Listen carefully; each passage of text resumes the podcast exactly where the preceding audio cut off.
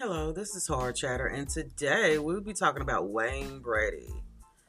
Wayne Brady comes out as pansexual. I'm doing this for me. That's what he says. Um, you know, I think this sexual thing has just been played out. I don't think we needed to know what he was or what he's into. Uh, but I didn't even know what pansexual was. Okay, I didn't. It is sexually or romantically attracted to people regardless of their sex or gender. So he just likes to be with a male and a female. Big freaking deal. Grow up. Grow up. Hurry up. Grow up.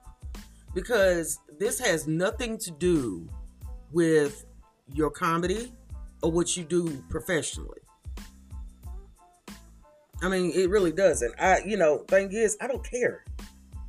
I don't understand why these celebrities think that that we, the viewers, are so enthralled with their sex lives that we actually care. We don't. You know, we, we really don't. Um, and then then he has the TikToks and stuff coming out. It, it's just crazy, y'all. It's crazy. Uh, this is just a way for him to get his name out there because he ain't doing nothing right now and it's nothing important. Okay. Er, woo, his sexuality. Everybody has asexuality. Okay, whatever it is. And and then they say pansexuality is sometimes called um omnisexuality.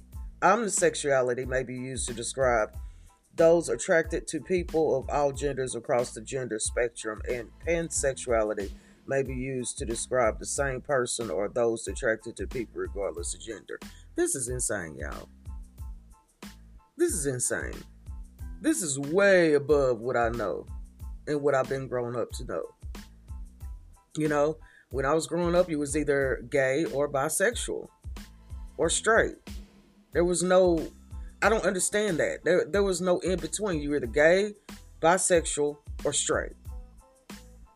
You know, and I think it's really cute that you come up with these cute little words to describe all this shit because you want to be included in everything. And it's bullshit because at the end of the day, if nobody knows, nobody knows what sexuality you are. Because it doesn't matter. And this is where I get really aggravated and pissed off when the LGBTQ community wants to bring this up in children. Children don't need to know this. Nobody needs to know this. I could have gone the rest of my life without knowing. So until the next time, this is Hard Chatter, and I'll talk to you later.